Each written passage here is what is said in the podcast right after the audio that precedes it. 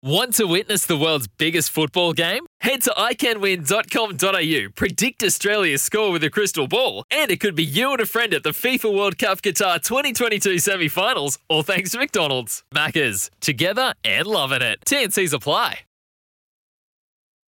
The punt is made for Racing Queensland. The TAB Queensland Summer Racing Carnival has arrived. Gamble responsibly. Call 1 800 858 858. And I'm pleased to say uh, we've spoken to Baylee um, on the program a number of times, but it's nice to see him back on the program and also back in the saddle. And he joins us this morning. Baylee Nothdurft, good morning. Morning, mate. How are you? I'm well and nice to be back riding and uh, feeling 100% again. How are you? Yeah, everything's everything's good. Um, feeling good. So keen to get back into it today. So, what was the purpose of the break? What did you do? Um, how did it help you uh, having the three weeks off? Um, yeah, pretty much just weight weight wise had to have a break again. Um, it's not ideal, but something I had to do. Um, and yeah, it just it sort of just gives me even a couple of weeks, three weeks to a month. It just it just gives me a, a little bit of time just to reset and and just um, get everything in order again. And I thought I was sort of struggling a bit at the time with with my weight, so um, coming into obviously carnival time now, sort of don't want to be getting off rides and things like that. So um, thought I'd have a break, and it's um, done me the world of good. Baylee, you're finding then by having that break, and, and maybe you can reassess what you need to do to get um, in the saddle on a on a regular basis. By maybe, and Ian Healy made the point when we are talking about it on Breakfast with Pat and Heels that it might mean that you have two or three one month breaks throughout the year to extend your career, and that becomes part of your ritual. That becomes part of your routine. Yeah, exactly right. I sort of said it the other day that it's probably something I will have to do a couple times a year, um, but it's probably worth the sacrifice to to keep doing what I want to do, which is, is ride. So, um, yeah, it's just something I've got to do a bit different to everyone else, but um, that's the reality of it, and I've just got to sort of work with what I've got. Did, did you uh, were you able to do track work and or ride track work and trials etc. while you were off?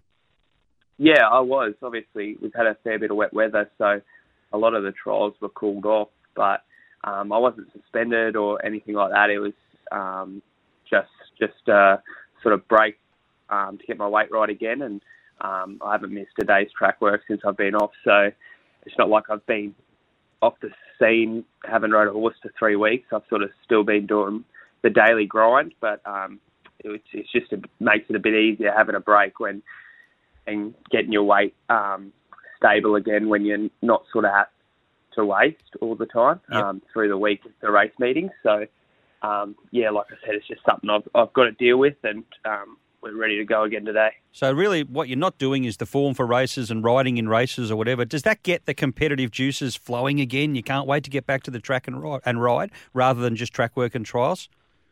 Yeah, it does. Obviously, um, it's not like I don't watch any races or things like that. I, I've pretty much watched every race at every race meeting since I've been off. Um, so it's not like I'm I'm totally out of the scene and coming back. It, it's just really good to see um, my name back in the in the form book. It is guaranteed. Now you've got a couple of rides at uh, Doomben this afternoon. Uh, we've got a track inspection at nine a.m. It's currently a heavy ten. Uh, are you confident the meeting will go ahead? I think so. I'm pretty sure it's meant to be a pretty hot day today. So, Yep. um, and the first race is until about ten past two. So, um, it gives it plenty of time to sort of dry up. Um, whether that big rain we had last night, what sort of impact it did have regarding surface water and things like that, that's probably got to be the main issue. But um, I'm pretty confident we'll go ahead. Now you've got two rides, uh, a lot of scratchings, forty-seven scratchings, but fortunately your two are still running. Uh, can you lean us into either of them? They're both trained by Barry Lockwood. You're all that in race one, and Pushkin in race four. Any preference? Yeah, the I've only had something to do with with your all that. Um, I gave her a jump out at Eagle Farm. oh, would have been about three weeks ago now, and um, she's quite a busy filly, but she really gave me a really nice feel um, that day, and and she's by your song, so you think the wet track um, wouldn't wouldn't worry her. She was when she had her first start, it was on a soft track, and she had a lot of work from a wide gate, um, and just got just got run down by Rajan, who sort of faked the form. So um, drawn a bit sticky again today, but um, she she seems to have nice ability and off what she gave me in her jump out, and um, hopefully she can just get a nice run from that bit sticky gate, and I'm sure she'll be in the finish. Now, you've got some good rides uh, tomorrow at Eagle Farm. We know we'll be going around on a good track there, which is uh, excellent. Race three, uh, this very smart uh, colt by Spirit of Boom in Palazzo Spirit resumes. Only had the one start. That was back in October, and you rode him to victory. He won the trial. He looked good in the trial on Tuesday morning. Yeah, I, I really like this horse. Um, he sort of probably was ready for a little bit of a let up when he won. Um, he had sort of sort of his that was his first sort of prep of jump outs and things like that. Um, so he had a little little little bit of a let up. His residual still got a bit of residual fitness, and he's had that one trial on Tuesday just to sort of tick him over for this. And um, I think he'll be really competitive tomorrow for sure. Yeah, and it was impressive the way he came from sort of off the speed a little to come through and uh, and win that trial. Uh, we saw him at his only start lead, so he doesn't necessarily have to lead, and you've got a bit of an awkward gate there anyway tomorrow.